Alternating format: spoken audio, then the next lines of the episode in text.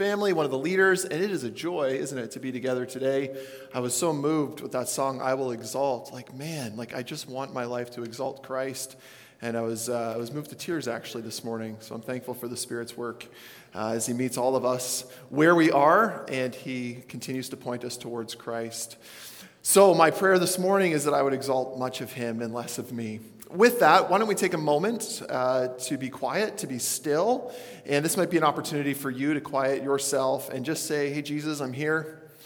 I want to learn. I want my heart to be receptive. Uh, this can be an emotional check in, how you're feeling. Invite Jesus to meet you, and then we'll continue with our study this morning.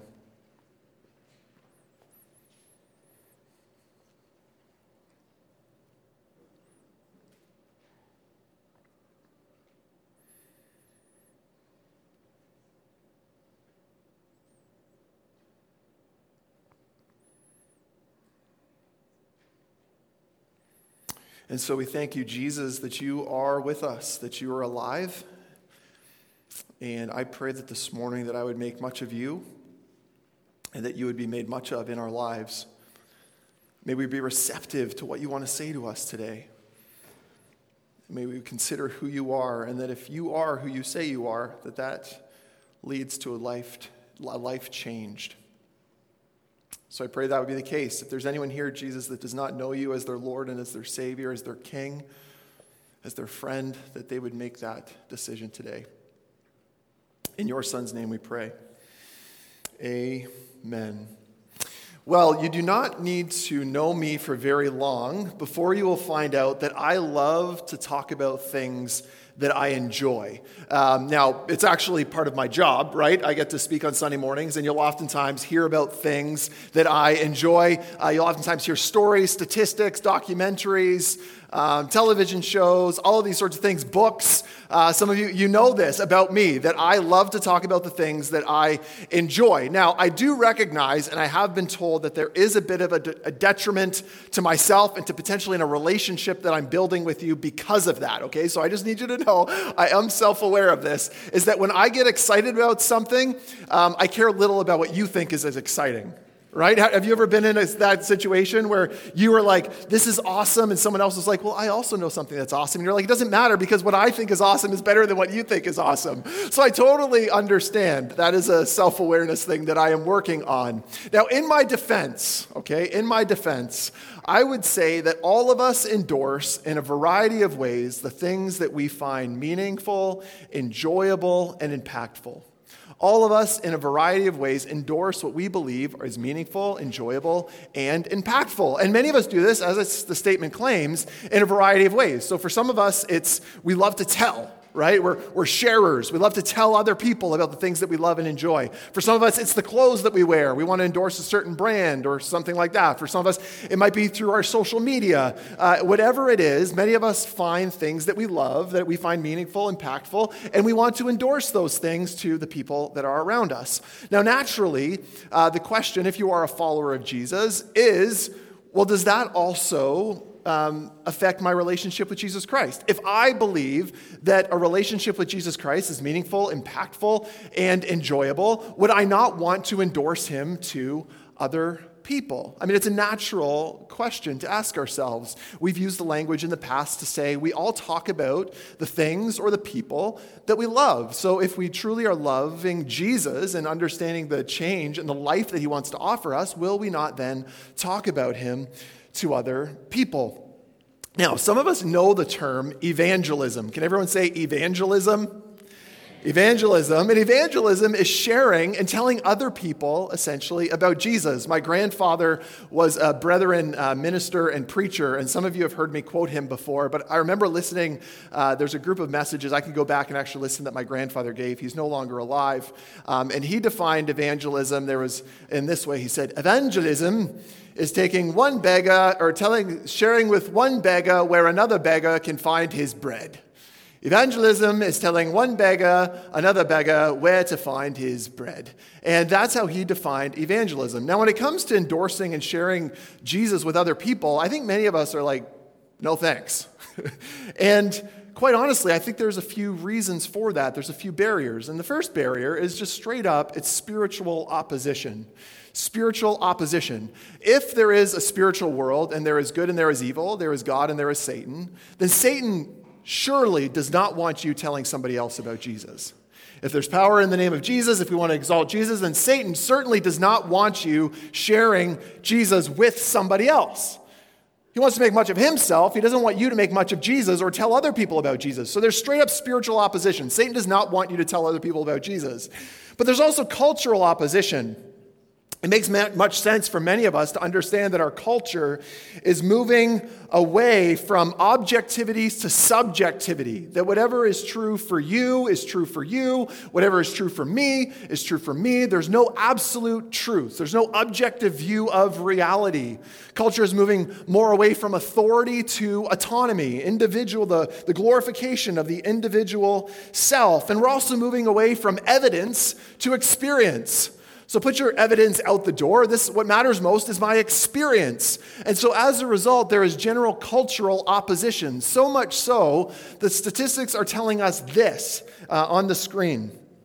Many historic Christian beliefs and practices are considered to be extreme by large portions of Americans. This is Americans, but I would say it's certainly the case in Canada, especially among non Christians. For example, two out of five adults believe it is extremist to try to convert others to their faith. 60% of all adults in America and 83% of atheists and agnostics believe evangelism, one of the central actions of Christian conviction, is extremist. Now, this isn't just for those who are outside the church or who identify as atheists and agnostics. It's also an extremist position for 10% of people who identify as evangelical and extremist to 29% of those who identify as practicing Christians. So notice how people identify themselves. They see the difference between what an evangelical is and what a practicing Christian is. And if you add those two things together, that's 39% of evangelicals or practicing Christians believe it's extremist to try to convert somebody else to their faith position. Which means 39% of us in this room are like evangelism, it's old school, it's extremist. We don't do it. So there's cultural opposition.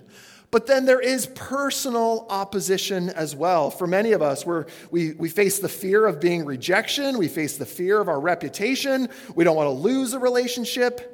Many of us just simply don't know what to do, and as a result, we just don't do anything at all. Justin Bieber recently said this in an interview with Zane Lowe for Apple Music. He said this I never want to be someone that's trying to persuade anyone to believe in what I believe.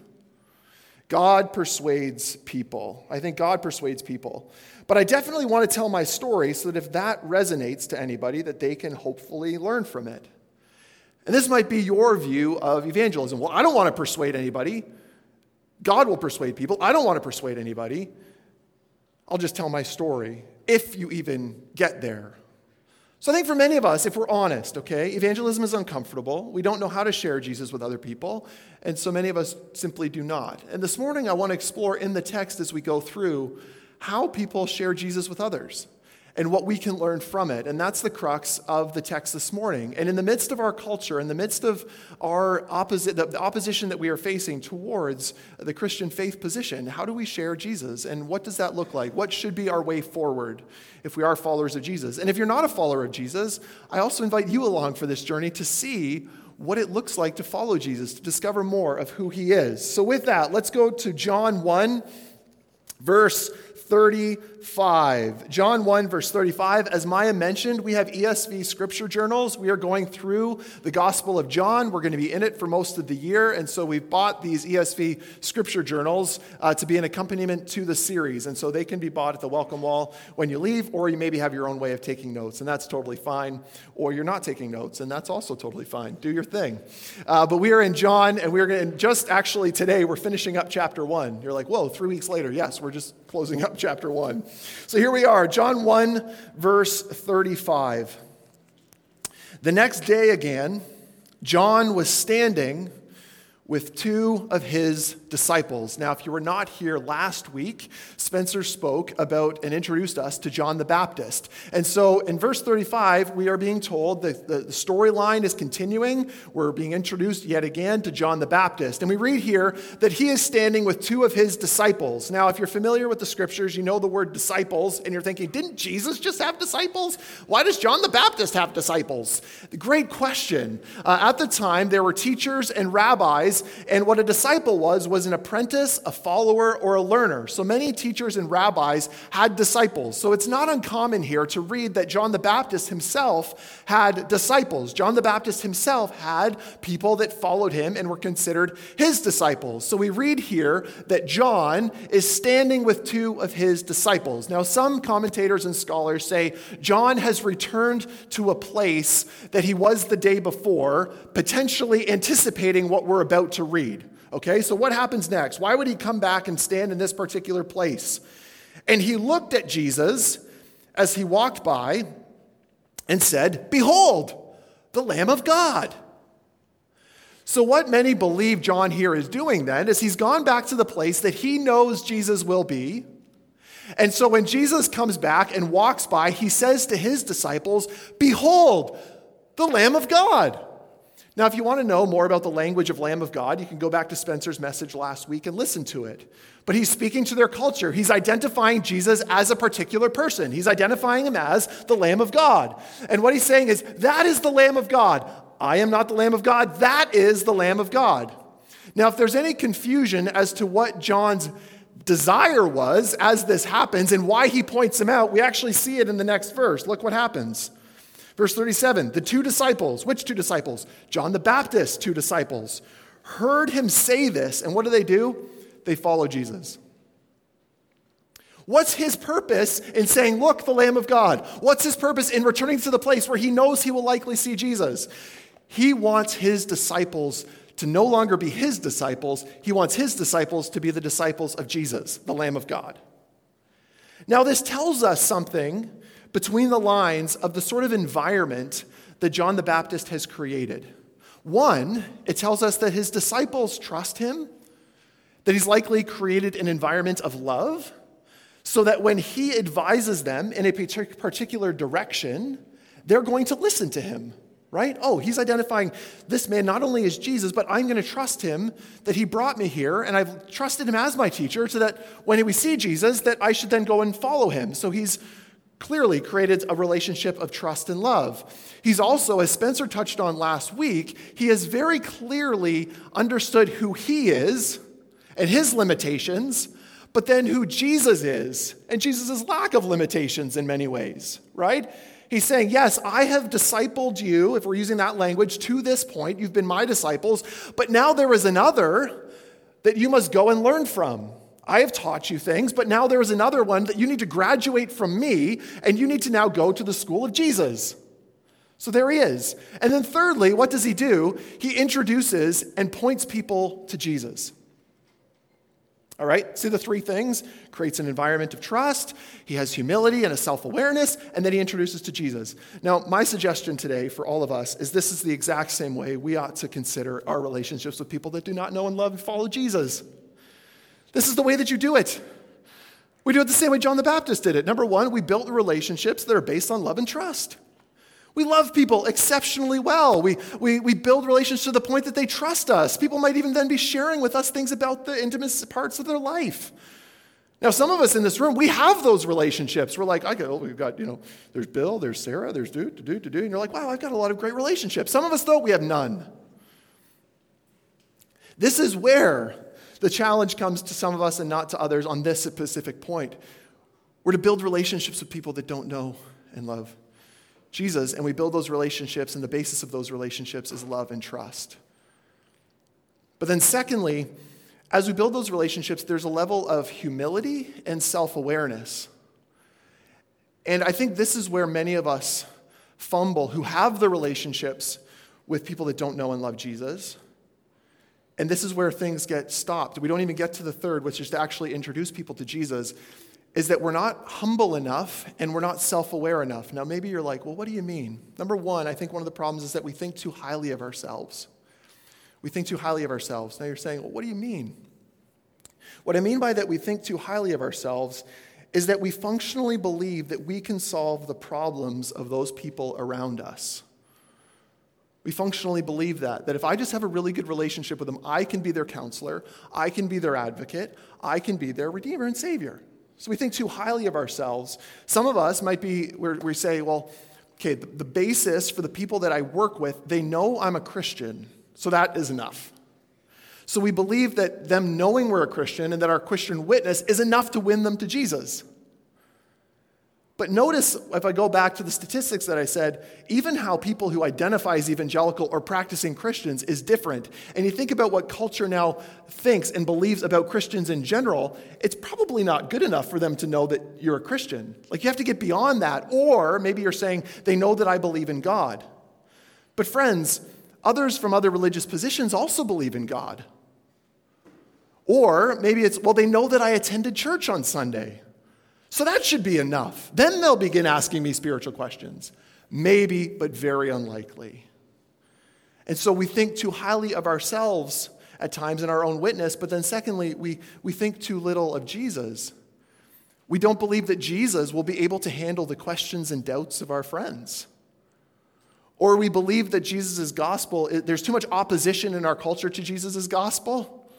So I need to give them my own version of the gospel, which is also getting back into thinking that we, we're, we're, we're, like we think too highly of ourselves, of our gospel that doesn't kind of conflict with their lives is a better gospel than Jesus' gospel. So we never get to Jesus' gospel because they're like, well, they can't handle Jesus and his gospel because it's too intense. So we think too highly of ourselves and we think too little of Jesus, which then prevents us from getting to the third place, which is simply to invite people to Jesus to point people to Him. I heard this illustration, so it's not my own. Uh, it's like being at a wedding and dressing up in white, is what many of us are doing. You ever gone to a wedding and decided, or uh, women, you go to a wedding and you put on the white dress? You, there's only one person that should be wearing a white dress at the wedding. Everyone else should be wearing a different dress. Why? Because we're all focusing on the bride right? We should all be going, look, look to her. But many of us in our witness, sometimes we do this where we, we just say, look at me. We forget to actually invite people to look to Jesus. He's the one that can redeem you, He's the one that can save you, not me.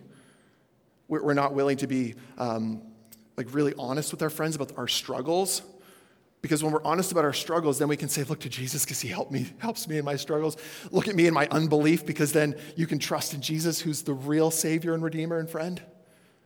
I mean, John the Baptist is pretty clear, like the Lamb of God, I'm not the Lamb of God. And he's pretty clear about identifying Jesus with using cultural language that makes sense. The Lamb of God. He's not just saying, hey, there's Jesus. So I think there's a difference now as we talk to people about our belief and faith in Jesus to actually say, I follow Jesus. I have an intimate relationship with Jesus, not solely I'm a Christian and I'm a practicing evangelical or whatever it might be but say, I am a follower of Jesus. I, and, and really making it clear, I have a personal relationship with Jesus. And my participation in a service on Sunday mornings is simply part of helping me develop more of a relationship with Jesus. But we need to get to Jesus. Let's go, let's keep going. Verse 38 Jesus turned. Notice even Jesus' approach to these new people that are following him. Jesus turned and saw them following and said to them, What are you seeking? And they said to him, Rabbi, which means teacher, where are you staying? Know, I think we can learn a lot from Jesus and his approach to evangelism in this particular situation. What's the first question he asked them? What are you seeking? What are you doing here? What do you want? That is a fantastic question to ask somebody about their life. What are you going for? What do you want? What are you seeking? What's the purpose of your life? What's the intention and what's the, what's the reason behind your existence? What are you seeking? What do you want? Jesus begins with question. There's, a, there's a, a book out there, I haven't read it, but it's called Questioning Evangelism. It's not questioning the idea of evangelism, it's a style of evangelism called questioning using brilliant questions to help somebody on their journey of faith. And Jesus begins with a question. He doesn't begin, let me tell you the gospel. He asks them, What are you seeking? And what do they say back? Rabbi, they identify him as teacher. Some are, there's different perspectives. Have they actually identified him as Lord yet? Or have they identified him simply as like a cultural rabbi, a cultural teacher? They're clearly in a form of like, we respect you. Okay, so we respect you, Jesus, but they say, what do they say? They say a question back Where are you staying? They're maybe not ready to get to the deep theological questions yet, but they want to spend more time with him. And so, what does Jesus say back to them? He said to them, Come, and you will see. So they came, and they saw where he was staying, and they stayed with him that day. For it was about the 10th hour. The next, the next approach after we introduce people to Jesus is then actually just spend time with Jesus and discover who he is. Spend time with Jesus and discover who he is. Jesus says, "Come along for the journey." Once we invite and we introduce people to Jesus, we say, "Come on and like let's explore your questions. Let's let me hear your doubts. Be skeptical. I was skeptical. I'm still skeptical at times. Like come along for the journey with me. Let's let's have your questions answered as we just bask and spend time with Jesus." And they're maybe like, "Well, I'm not going to bask." And you're like, "Okay, I'll bask and I'll you just ask your questions." But come spend time with Jesus. The 10th hour of the day was about 4 p.m. So they spend 4 p.m. for the rest of the day with Jesus. They just simply go and they're spending time with Jesus.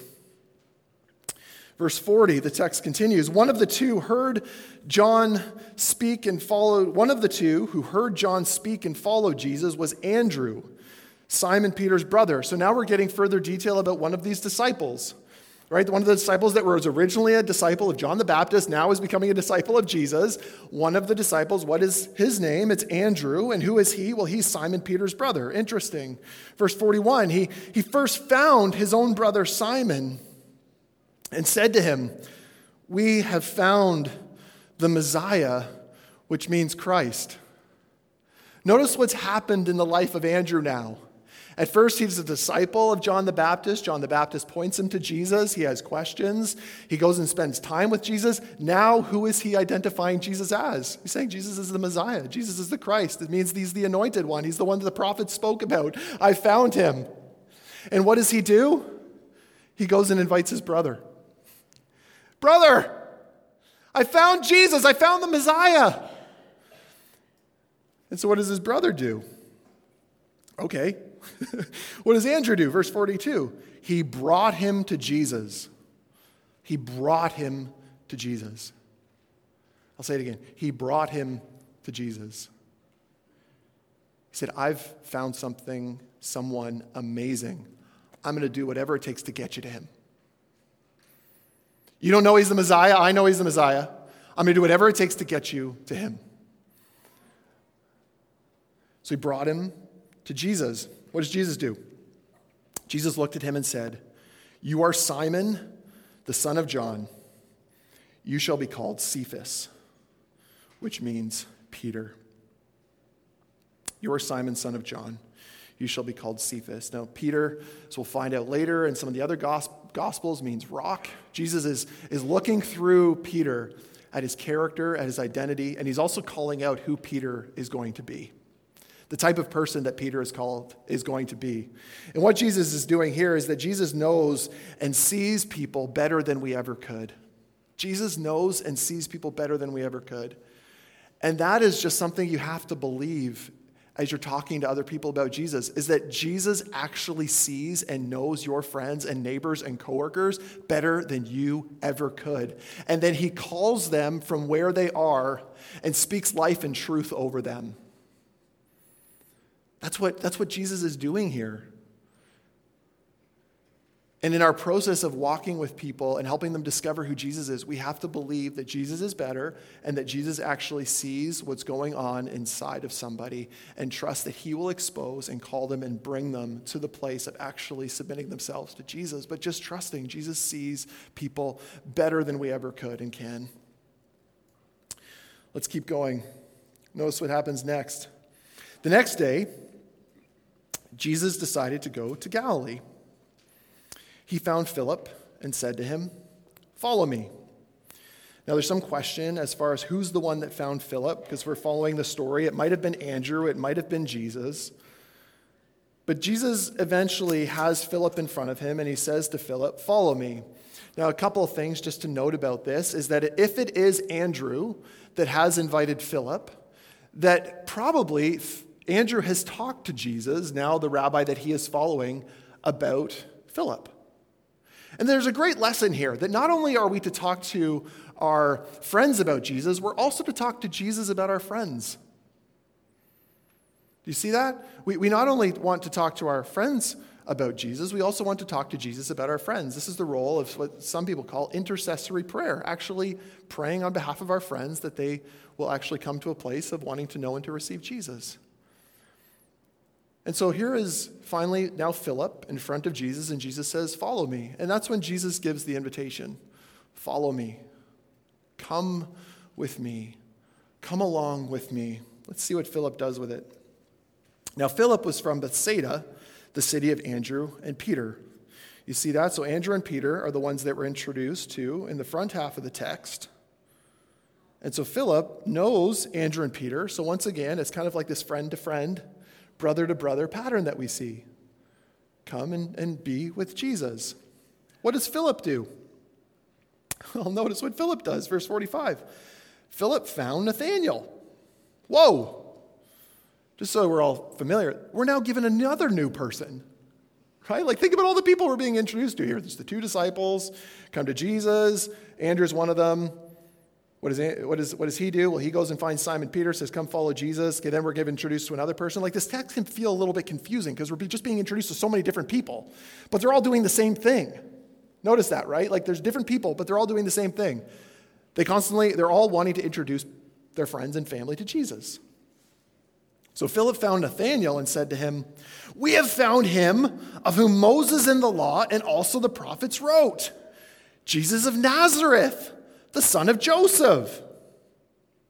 So now Philip is certainly convinced, right, of who he's found. He takes a bit more of an intellectual approach with Nathanael, which is maybe something to think about as far as who are the people we're talking to and what's maybe the approach. But he says, We found the one that Moses, the law, and the prophets spoke about Jesus of Nazareth, the son of Joseph. Now, that was a, a proper introduction to a particular person at the time to speak of where they were from and the son, the physical father of the person, the son of Joseph.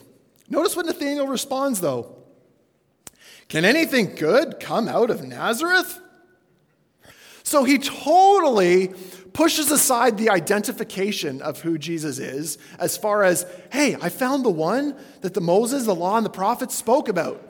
Nathanael's like, big deal. He's from Nazareth. Which tells us something about Nazareth, right? Nazareth is nowheresville. He's like, the one that's Moses, the law, and the prophets spoke about would not come from Nazareth. nice try. I don't think you found him. Right? It, it gets into all these stereotypes that we have sometimes in our mind of like, yeah, that would never happen. You know, that person would never receive Jesus. They're such a hard nosed atheist. Like, no, no, God would never, like, no, not Nazareth. So it says something about Nazareth. But then it also says something about God. No, God would never call something out of Nazareth. Right? God would never change somebody from there. God would never make somebody of that place. That's too little of God to do. It's just interesting how these things play into our journeys, right? And it's also very honest of the text. Aren't you like I'm just compelled and moved by that too, where the text is like, nothing good can come out of Nazareth, right? So you want to be convinced of Jesus, you'd say, He's from Jerusalem. Right? Here's the text like, no, he's from Nazareth, Nowheresville. you know? So Philip said to him, in response to this, Can anything good come from Nazareth? Look what he does. He does what Jesus did earlier in the text. Come and see. like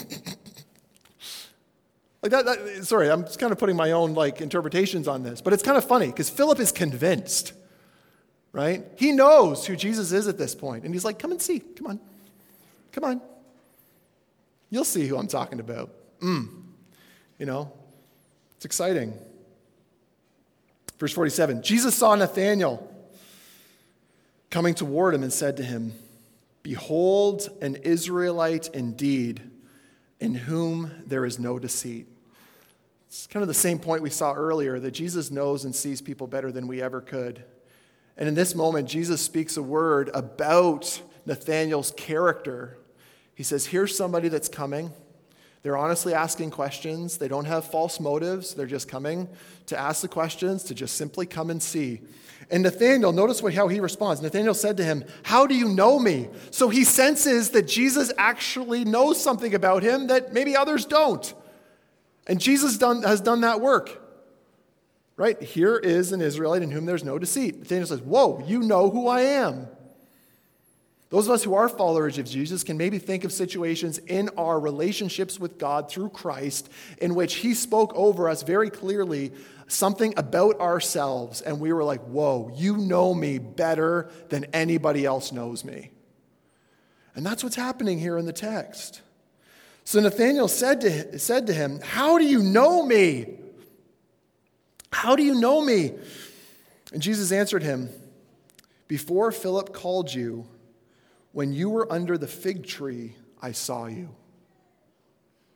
Now, this is a word of just straight up supernatural knowledge, a divine word of, from the Holy Spirit to Jesus in this moment about Nathanael.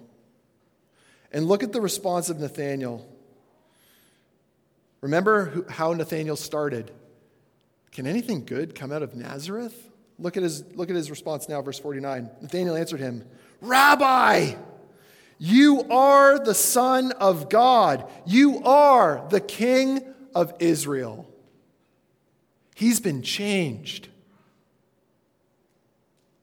You know, some that we witness to and share Jesus with will be won by words. They'll be won by a bit more of an apologetic, of helping somebody understand who the historical Jesus is, the things that he claimed about himself, what he did, his resurrection questions of why there is a God that exists, why Jesus died, like they will be won by words. Some people are won by works. They see a lot of good fruit coming from somebody's life and they're like, they take pause and they say, What's that all about? But some people are won by wonders. And this is one of those situations in this text, a bit of wonder, where there's like, Whoa, that is like totally impossible. How would he know that? And the Spirit of God brings a opening to Nathanael now where he says, You truly are the Son of God. You truly are the King of Israel. What Philip said about you is true. So, words, works, and wonders. How does Jesus answer him? Because I said to you, I saw you under the fig tree, do you believe? You will see greater things than these. You know, it's great to be firsthand witness to the divine or to a supernatural experience, but what Jesus is encouraging Nathanael with here is to say, listen, that's great that you believe in me because of that, but you're going to see more. And you're going to need to see more in order for your experience with me to go deeper, to a deeper level. And what many people believe Jesus is now also referring to is he's looking ahead into knowing what his life will entail and where his life will eventually lead, which is his death, his crucifixion, his resurrection, and then his ascension. And he's saying, You are going to see greater things than the fact that I simply said that I saw you under a fig tree. More is going to come of this. And then Jesus goes on and says, Truly, truly, I say to you, you will see heaven opened and the angels of God ascending and descending on the Son of Man. Now, every time you see that word truly, truly, I'd encourage you to circle it Jesus is making profound statements when he says truly, truly. He's saying, like, thus is, says the Lord. It's that sort of thing. Hear this, however. And he says, You will see, and this is to go plural beyond Nathanael. And what does he say? He says, You will see heaven opened and the angels of God ascending and descending on the Son of Man. Many believe this is a reference back in the Old Testament to Genesis 28. If you're not familiar with that, I'd encourage you, you know, maybe later today or sometime this week going back there. And it's Jacob having a dream of seeing angels descending up and down a ladder to heaven.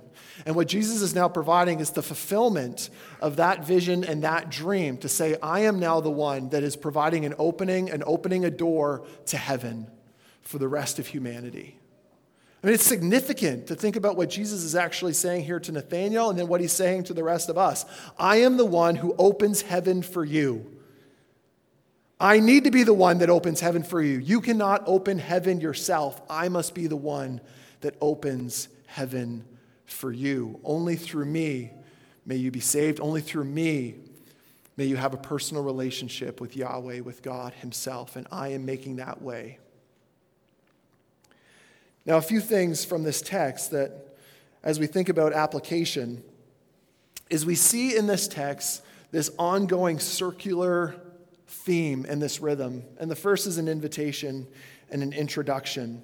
As we think about our friends, as we think about our coworkers, there is the come and see. And as we said, this is building relationships built on love and on trust. Many of us, if we're honest, we respond to the endorsements of our friends because we know that they love and care for us and we trust their opinion. So we invite, we introduce, but then secondly, we spend time with Jesus discovering who He is. We ask people questions. What are you seeking? Even for ourselves, sometimes this, we can still be in this process of what am, what am I seeking? We answer questions like, Who is Jesus? Why did Jesus die? We answer questions of, like, What is prayer? What is the Bible? Who is the Holy Spirit? And then finally, we then submit and worship Jesus as we become convinced of who Jesus is as we've spent time with them. We then submit and worship Jesus. And then, as we see in the text, the cycle then repeats of then you go and find somebody else that you invite and introduce to Jesus. Spend time with Jesus. Submit and worship Jesus. Oh, invite, introduce. This is the way of discipleship. This is the way of how we share Jesus with other people. And some of that spending time and introducing can happen in the context of a gathered on a Sunday morning. And most often than not, the beginning stages are in our homes. You, you know this, that we at Church of the City are really passionate about seeing everyday disciples of Jesus follow Jesus where they live, where you live, where you work, where you learn and where you play, and that we would create environments of our homes where people can come and not just spend time with us to be introduced further to us, but ultimately so that they would spend time with us so that then we can invite and introduce them to Jesus. Many of you are familiar, um, our missional community has been running the Alpha course for friends. So these were people that we said, hey, we've spent time with you, we've built a relationship with you. Come and spend time discovering Jesus. And we're going to answer some of the biggest questions of life. Who is Jesus? Why did he die? What is prayer? What is the Bible? Who is the Holy Spirit? We had a Holy Spirit weekend day yesterday from 9 to 3 where we were taught about who the Holy Spirit is and how to have a relationship with God through the power of the Holy Spirit. This really does, what Alpha does is it puts on the front burner really the questions that many of us want to get to, but we don't know how to get to. And Alpha is a brilliant resource. As I heard someone say, they said Alpha is one of the only evangelistic tools where the person being evangelized actually enjoys the process. Does that make sense? Where you're like, I've got to figure out how to share the gospel with someone. Usually it's kind of fumbled and we don't know necessarily how to do it. Alpha is one of the only tools and resources where the people that are being evangelized actually enjoy the process because you create a culture of question, of asking, and learning. And we're seeing God. I was just like, one of the reasons I was being overwhelmed, it was just, I, I will exalt. Because I'm thinking, like, man, like how much of times in my life if I like tried to exalt myself, which has actually prevented people from seeing Jesus? Man, I just need to get out of the way so I can exalt Jesus, point people to him. Oh, Jesus, help me do that more. So they'll be overwhelmed. And I was thinking about the experience of some of our friends yesterday through this Alpha Holy Spirit weekend. I'm like, man, like that was amazing. God, you're amazing. Overwhelm me with your love so that people can experience you, not me, you. So, this morning, if you are a follower of Jesus, maybe this morning is do you need to believe the gospel again that, that God is all powerful, that Jesus is great, that He saves us, that you can't save yourself, that only Jesus saves you?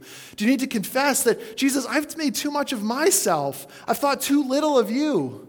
Thank you for your redemption. Thank you for your reconciliation that I can be in a relationship with you now and help me point people to you and introduce people to you. And that I would be like Philip who brought his brother, that I'd be willing to go to the great lengths of bringing people to you. That might be like I know a friend and he was bringing friends here on Sunday mornings, but he was doing this. He was saying, Hey, would you come with me on Sunday morning and I'll take you out for lunch afterwards? So not only were they getting the service, but they were like, I'm paying for your lunch after too.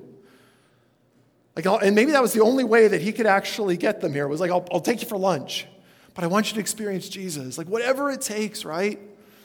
Whatever it takes. So we make much of Jesus. And if you're not a follower of Jesus, maybe you're in that journey of exploration. Welcome to the journey. We're all journeying.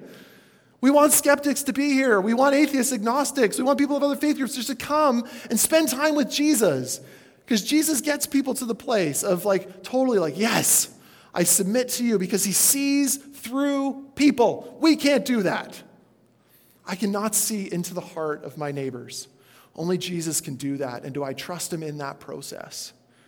Do I trust him? I want to trust him. I want to believe that he's great.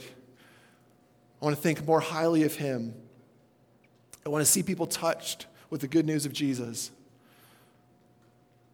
I hope you want the same. This morning, we're going to take communion. This is, I believe, just really beautiful. As we come to the bread, as we come to the cup, we're reminded of Jesus' sacrifice for us.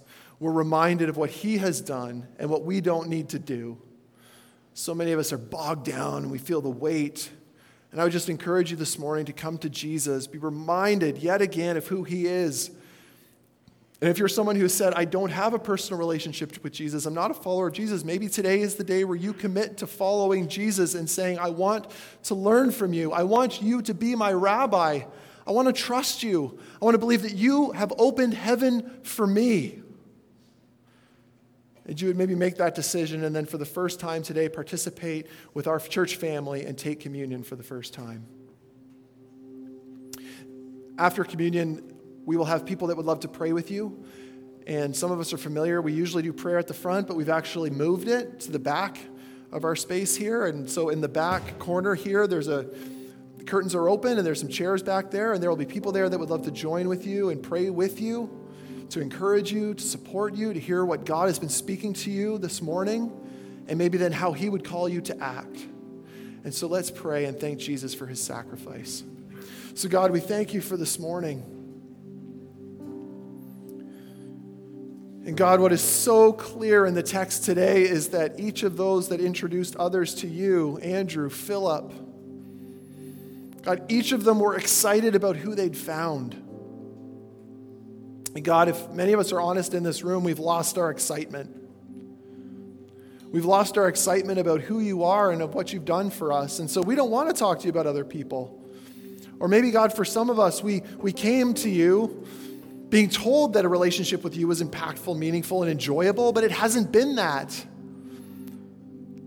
And so I would pray, Holy Spirit, that you would bring us to life again. And I, God, I pray if there are any of us in this room that do not know you, that here in the text of John, repeatedly, John indicates that Jesus is the one that truly brings life. He is the well. He is where true sustenance and satisfaction and joy can be found. So I pray that that, that would be the place, God, where those of us who don't know you would come to and go. And those of us that do confess to know you, that we would go again today. So we take communion now, thankful for what you've done, and excited for what you promise that you are doing and will do in the future. Amen.